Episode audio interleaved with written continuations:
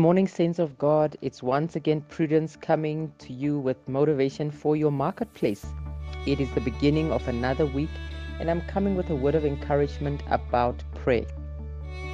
Can we consider just our asking? If we look at our prayers in the last two to three months, in the last two to three weeks, in the last week, or even the last three days, how are your prayers? Are you still praying those bold prayers, or have you minimized your asking in the area of your prayer.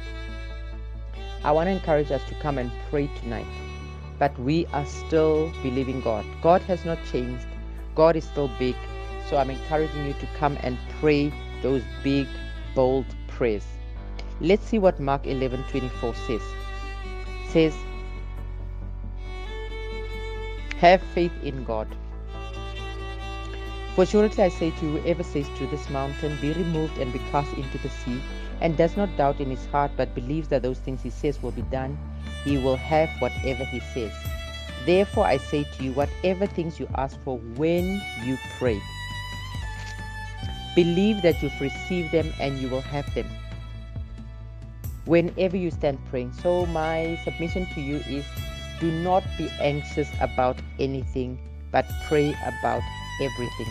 As we're starting this week again, I am encouraging us all let us pray big, bold prayers because we serve a big and faithful God.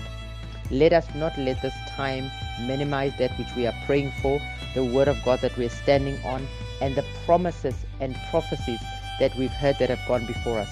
The Bible still encourages us wage a good warfare with all the promises and the prophetic words that have gone ahead of us. So let's enlarge our asking. Let us increase our asking because God is able, God is willing, and God is faithful. Have a blessed week. Hope to see you at prayer tonight.